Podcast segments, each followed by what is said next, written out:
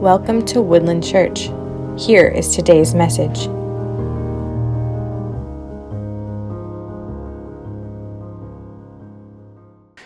Let's get into the Word of God this morning. Uh, before we do, I just want to mention we kind of do offering a little bit different here at Woodland Church. Uh, we don't pass any sort of offering plate. We will take offering at the end of service. We've got two offering boxes in the back where you can give. You can, you can also give online, but I, we will pray over offering at the end here. Well, let's uh, get into the Word of God this morning. Last week, we started to look at Psalms 34 and before it goes all, he already put it up there. I was going to ask you if you remembered the sermon title. Um, we did play the song last week to help you guys to remember the title of the message. But last week, we were talking about under pressure, and we're looking at Psalm 34. And this is a time when David is on the run. Saul, the king of Israel at the time, is he wants to kill David. He wants to get rid of David. He's absolutely jealous and enraged by him. But David is on the run and he ends up in front of the Philistine king. And David ends up acting crazy to get out of that situation. Scripture literally says he started drooling from his mouth and acting absolutely crazy. And the king got rid of him in his presence. But David ends up in a cave. And the men that come to David, there's about 400 men, his family members and men, come to David's side. And it's interesting because we looked at who these men were, and scripture points out the characteristic of these people with David. It says these men are in debt, they're in distress, and they're bitter in soul, scripture says. It literally uses the term bitter in soul. So here is David on the run for, for his life, and the people he's with, not really the people that I would think you would want to be with at this time. They're bitter, they're in debt, and they're all in distress. But it is from this place where David pens Psalm 34. What comes out of David in this moment? When his life is literally on the line what is inside of David and what comes out of David. And I mentioned this last week. Oftentimes within our own lives, when, you, when we are put under pressure, when we have the stress of this world and of this life upon us, oftentimes what comes out of us is truly what is inside of us.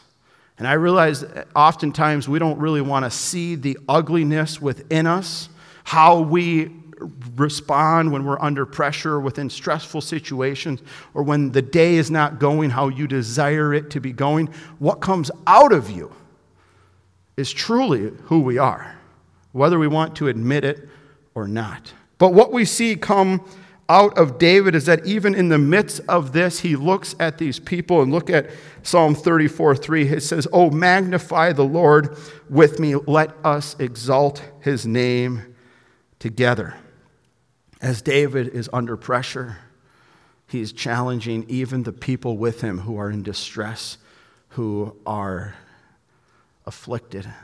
He challenges them, come on, let's exalt the Lord together. Well, today we're going to continue on in Psalm 34, and we changed up the title. Today's title is called Experiencing the Lord. And we're going to read Psalms 34, 8 through 14. So if you have your Bibles with me, please stand as we read Psalms 34, 8 through 14. It says this O taste and see that the Lord is good. Blessed is the man who takes refuge in him. O fear the Lord, you his saints, for those who fear him have no lack. The young lions suffer want and hunger, but those who seek the Lord lack no good thing. Come, O children, listen to me. I will teach you the fear of the Lord. What man is there who desires life and loves many days that he may see good? Keep your tongue from evil and your lips from speaking deceit. Turn away from evil and do good. Seek peace and pursue it. Let us pray, Father. Father, as we come to your word today, Lord, Help us to know you more. Father, I pray that, that as we look to your word, Lord, that we will have a deeper knowledge. But Lord, my prayer, Lord, is that we will be able to experience you. Father, I praise you. We exalt you. We ask this now in Jesus' name. Amen. Amen. You guys may be seated. So, have any of you ever seen a beautiful picture of a beautiful place? Now, if you have lived in this country, some of you may know this about me, but I am a huge fan of national parks. Um, I think our national parks are some of the coolest things that uh, our federal government has ever set up and established to help protect these beautiful lands. But there is something about seeing a picture of a national park, and there's something different about experiencing a national park. I want to throw Yosemite National Park up there. This is, as of right now, my favorite national park. Um, others could change. Maybe I'll experience a new one, and it could change. But right now, Yosemite is still at the top of my list as far as one of the most beautiful parks. Well, in this picture, what you are looking at here, You've got El Capitan on the left, you've got Half Dome in the middle, in the back, and you've got Yosemite Falls on the right. Now, as you look at this picture, you can admire this picture and you can say, oh, this is a beautiful picture. You could even describe this picture to someone else. If somebody asked you, how beautiful is Yosemite National Park, and you could look at this photo, you could say, well, let me tell you about how amazing this park is.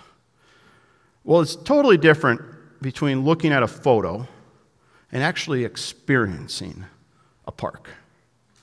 Now, I had the privilege of going to Yosemite National Park uh, in the summer of 2012. We were on a missions trip out to Los Angeles. I looked at a map and I said, Kids, we're six hours from a national park. On our way home, we're going to stop there. And I can recall the evening of driving to this park we were, we were camping just east of it, and you drive in. Uh, most people come into this park from uh, San Francisco, I believe, is probably the most common because that's the biggest airport nearby. But as you drive into Yosemite National Park, you start to get into the forest and you just see the absolute beauty. And then you get to this point where on the road, you all of a sudden see it. It's kind of it's blind and then all of a sudden it's there. And what you see is literally the valley. The road going into Yosemite National Park is absolutely beautiful. And I can recall being there and I happened to my first time seeing this was at sunset. It was a beautiful sunny day and as the sun was setting, you could see it hit Yosemite Falls, which in 2012 it was still flowing. I believe it stopped flowing for several years, but I could see Half Dome in the distance and El Capitan on the left hand side. And it was absolutely gorgeous, and the memory is burned within me. But there is a difference between knowing something and experiencing something. If you have ever experienced a national park, or maybe some of you love national parks like I do, you know that there is a major difference between seeing it on a picture and experiencing it. Similar thing happened when I went to the Grand Canyon for the first time. I'd seen pictures of the Grand Canyon.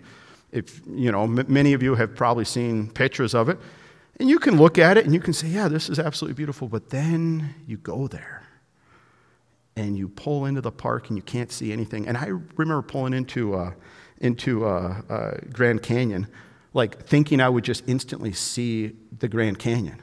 Well, the Grand Canyon's lower, right? Like, like I don't know what I was thinking. I was like, oh, I'm just gonna. There's there's the uh, Grand Canyon National Park. As you go through the gate, there's the Grand Canyon. But it, if you have been there, you know that you got to walk, and then all of a sudden, the beauty of it is there. Well, I, I, I share this with you because I believe that there is a major difference of knowing God and experiencing God. I think for maybe some people in this room that that idea, that thought of experiencing God, Pastor, that just sounds a little bit crazy here. I don't really know if I talk about the Lord on those terms. And, and I know that there are some people in this room that would say, Well, listen, I believe in the Lord and I know the Lord and they are faithful to Him. But that idea of experiencing the Lord, I believe is absolutely different than just having head knowledge of the Lord. It's easy to read His Word and to have a, a head knowledge of Him. But what we see here in Psalm 34 is David doesn't just have head knowledge. David hasn't just picked up knowledge at the synagogue on Saturdays or at the temple during worship.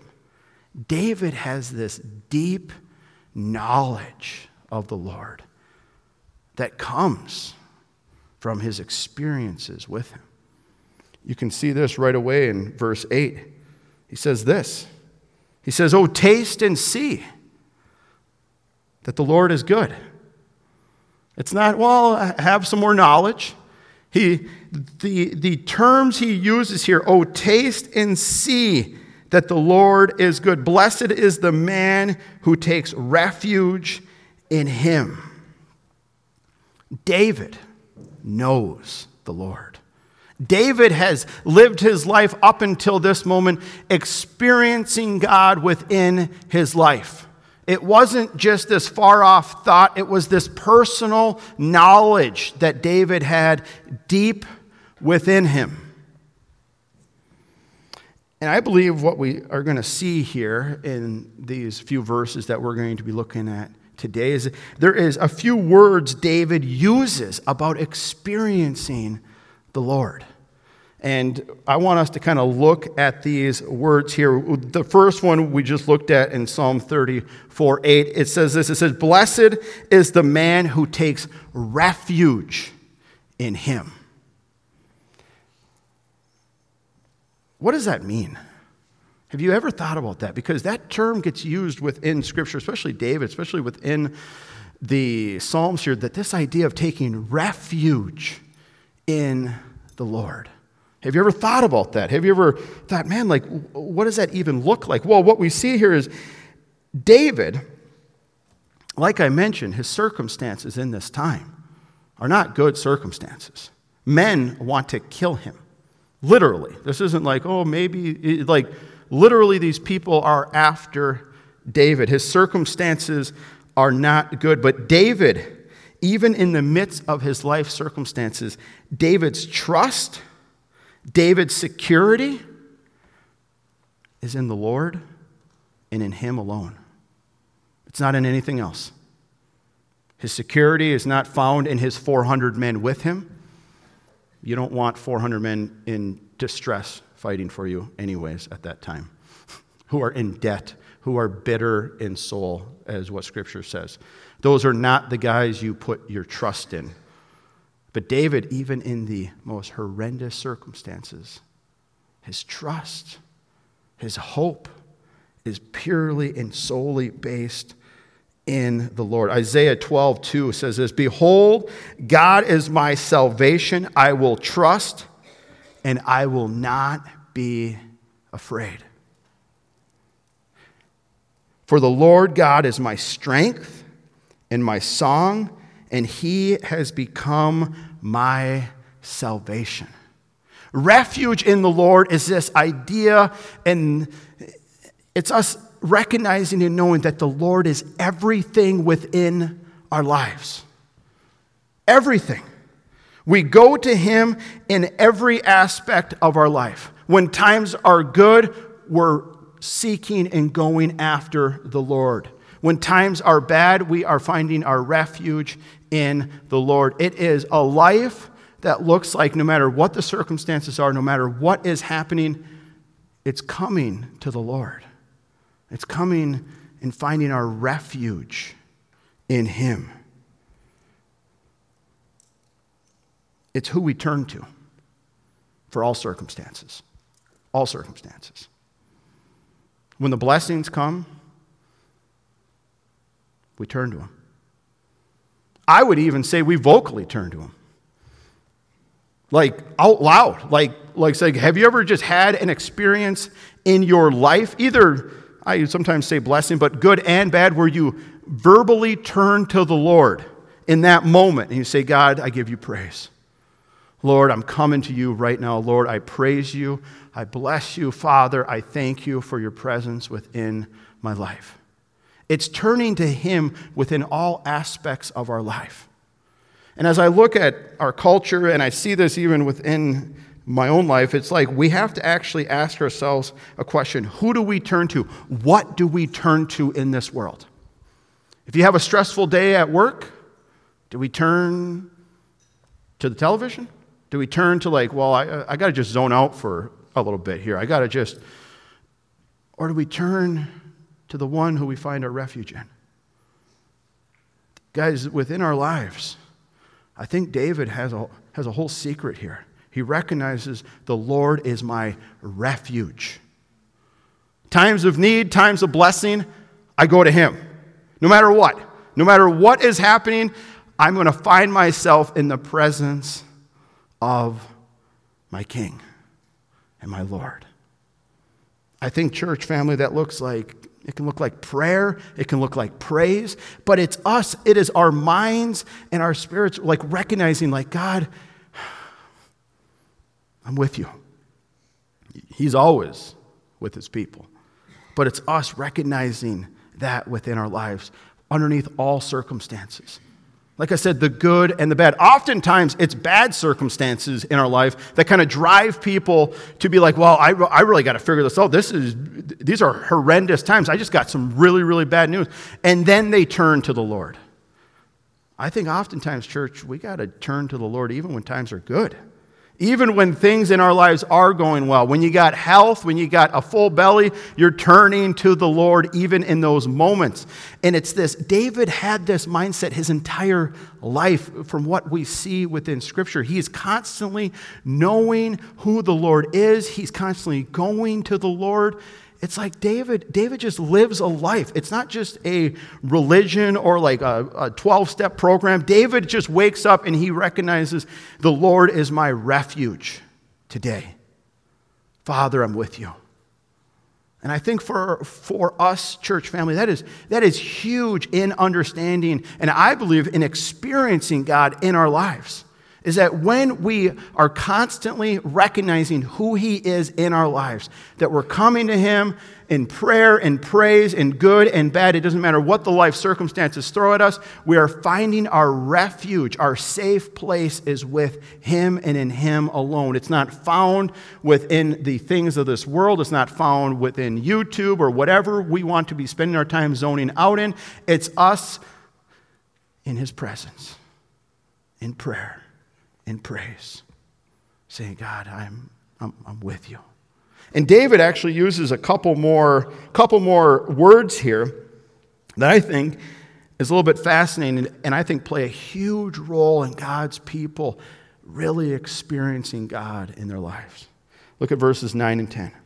He says, Oh, fear the Lord, you his saints. He's calling out to his men at this time. And he says, Oh, fear the Lord, you his saints, for those who fear him have no lack. Verse 10 The young lion suffers want and hunger, but those who seek the Lord lack no good thing. Like I said, David is once again calling around to the people with him. This isn't just for, for, for him personally, but he's sharing it with the men that he is with. He says, Oh, fear the Lord, you, his saints.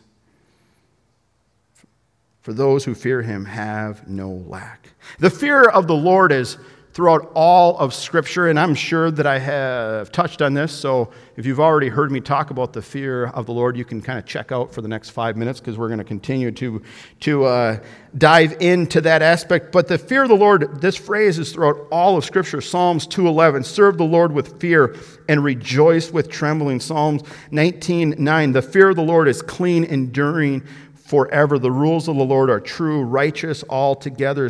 Psalms 25, 14. The friendship of the Lord is for those who fear him. He makes known to them his covenant. Proverbs 9:10 The fear of the Lord is the beginning of wisdom and the knowledge of the Holy One is in sight. And I love Proverbs 14 26. The fear of the Lord, in the fear of the Lord, one has strong confidence. I'm going to read that one back to you. In the fear of the Lord, one has strong confidence, and his children will have a refuge. Jeremiah says this. This goes along with the fear of the Lord. The Lord speaks to Jeremiah in chapter 5. It says this Do you fear me? declares the Lord. Do you tremble before me?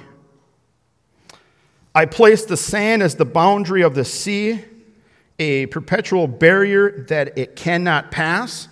Through the waves tossed, they cannot prevail. Though they roar, roar they cannot pass over it. But, but this people has a stubborn and rebellious heart. They have turned aside and gone away.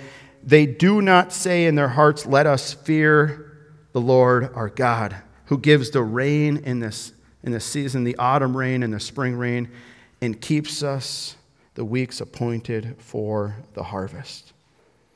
Those verses right there, the Lord is reminding Jeremiah how amazing and how powerful the Lord is. The Lord said, Look at the sea. I put the sand there, and the waves cannot overcome it. I give boundaries to this water. When it comes to the harvest season, I'm in charge. He is the Almighty. He is the King of Kings, the Lord of Lords. The fear of the Lord is when men and women recognize the almighty power of who the King is. In verse 24, it says, They say in their heart, Let us, they do not say in their hearts, Let us fear the Lord our God. You guys know, and I don't have to remind you of this, but as you look around at the culture that we live in, there is not many people who have a true fear of the Lord. They don't have a true reverence for who the God of Scripture is. They don't have any thoughts about how amazing he is. But David says to his men, Fear the Lord, all you, all you saints. For those who fear him have no lack. It's interesting here how the fear of the Lord and the seeking of the Lord, they go hand in hand. Those two words are go hand in hand here. Look at, I'm going to read 9 and 10 one more time for the in Psalms 34. Oh, the fear of the Lord, you his saints, for those who fear him have no lack. Verse 10 The young lion suffers want and hunger, but those who seek the Lord lack no good thing. Those who fear have no lack, those who seek lack no good thing. David is linking this, I shouldn't even say this idea because David knows it so well here. David knows this deep within him that the fear of the Lord and the seeking of the Lord, he recognizes that those two actions on how the Lord provides within David's life. He recognizes that the Almighty, how he truly is the all powerful King of the universe. And he says, Those who fear him have no lack, and those who seek him. This idea of looking for the Lord. We see this theme, which you guys maybe might be coming to your mind, in Jesus' Sermon on the Mount. Matthew 5:25 says this. Jesus says this.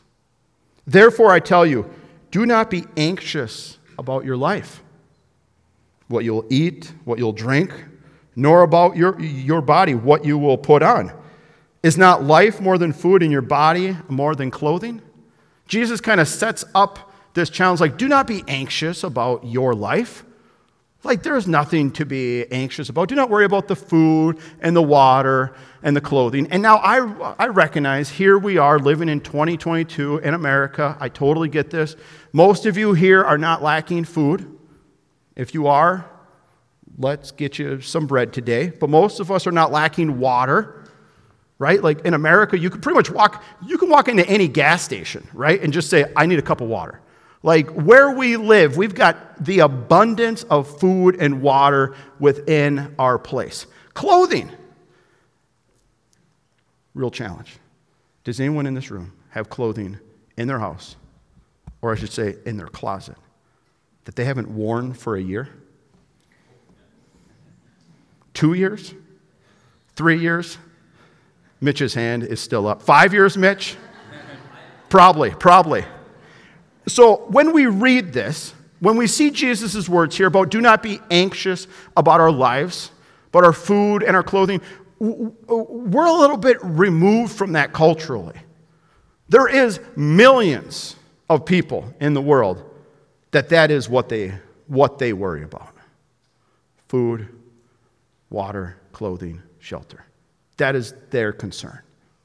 That is what they are worried about. That may not be what we are worried about.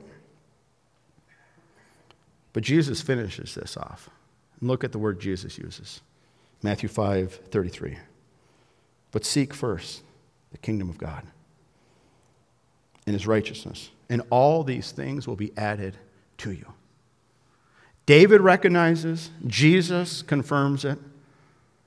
Those who seek the Lord, those who take refuge in him, those who fear him, those who seek him, we have no lack. He takes care of us in our current circumstances abundantly in our lives. David recognizes it is the Lord who takes care of him.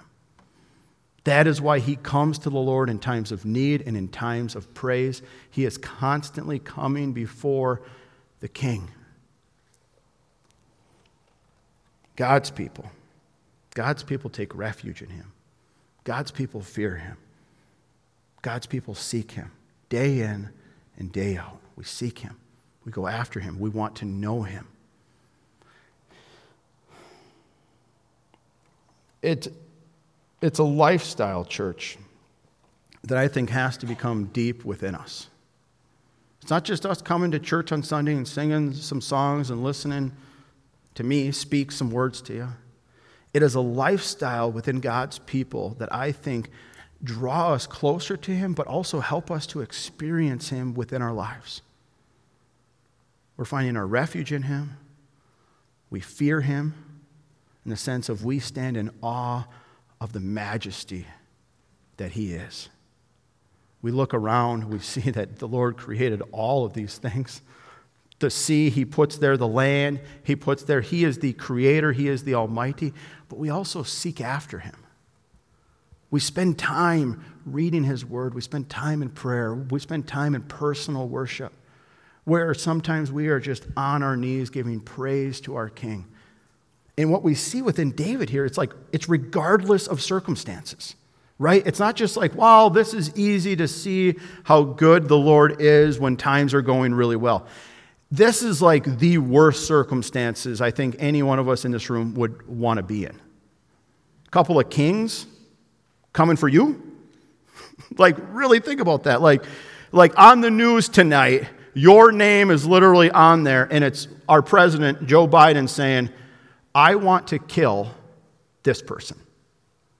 People know it. You're in hiding. Do we say these words? Do we recognize this truth of who God is? That we can taste and see that He is good, even in the midst of these circumstances. This past week, I was. Um, this has been a, a, difficult week. I will just say that in the sense of whenever pastor gets a phone call that one of my people is not doing well, man, it brings, brings me to tears. I got a phone call Wednesday from Jerry about his wife, Maggie.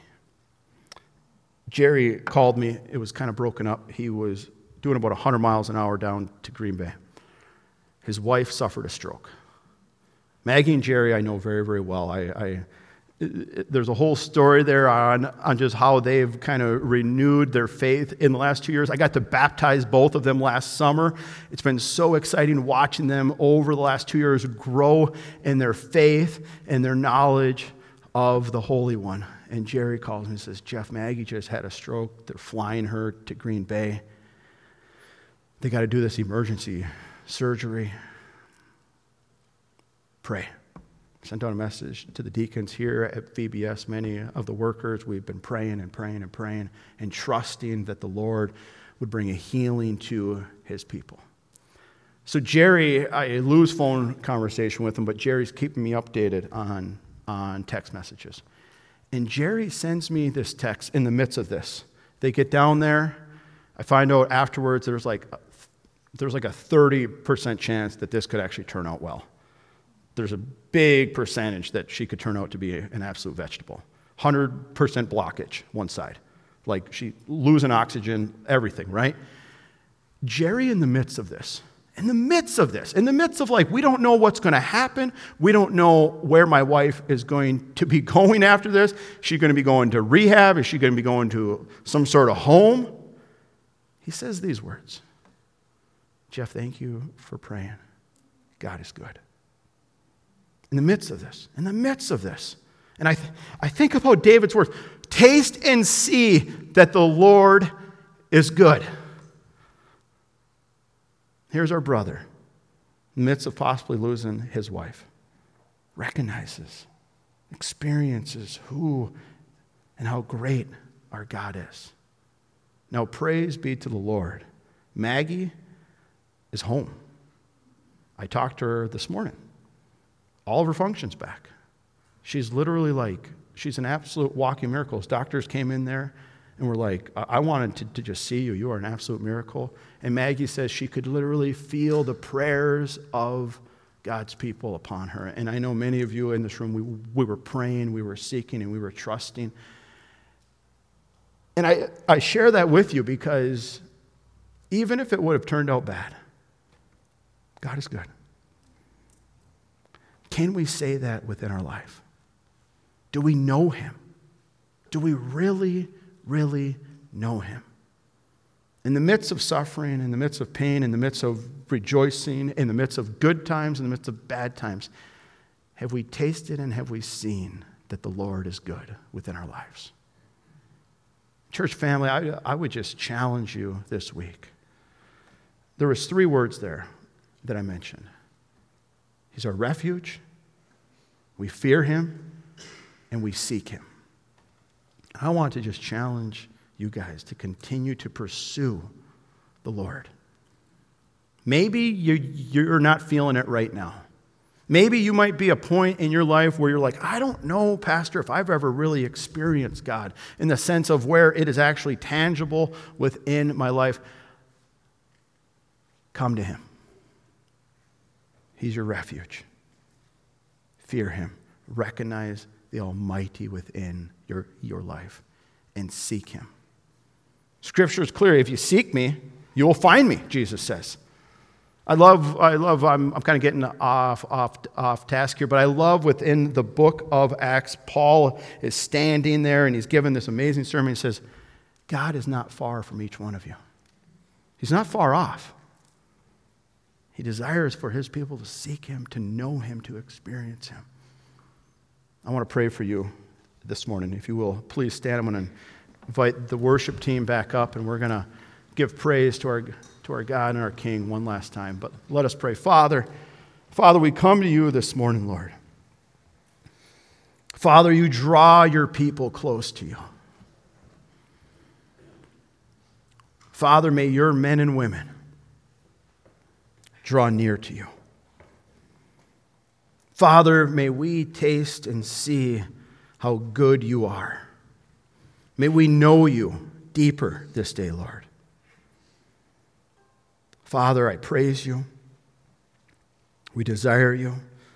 Father, I pray that as we sing this last song, excuse me, as we declare who you are, Lord, come and minister to our hearts and our minds. Remind us of how great you are. We praise you now in Jesus' name.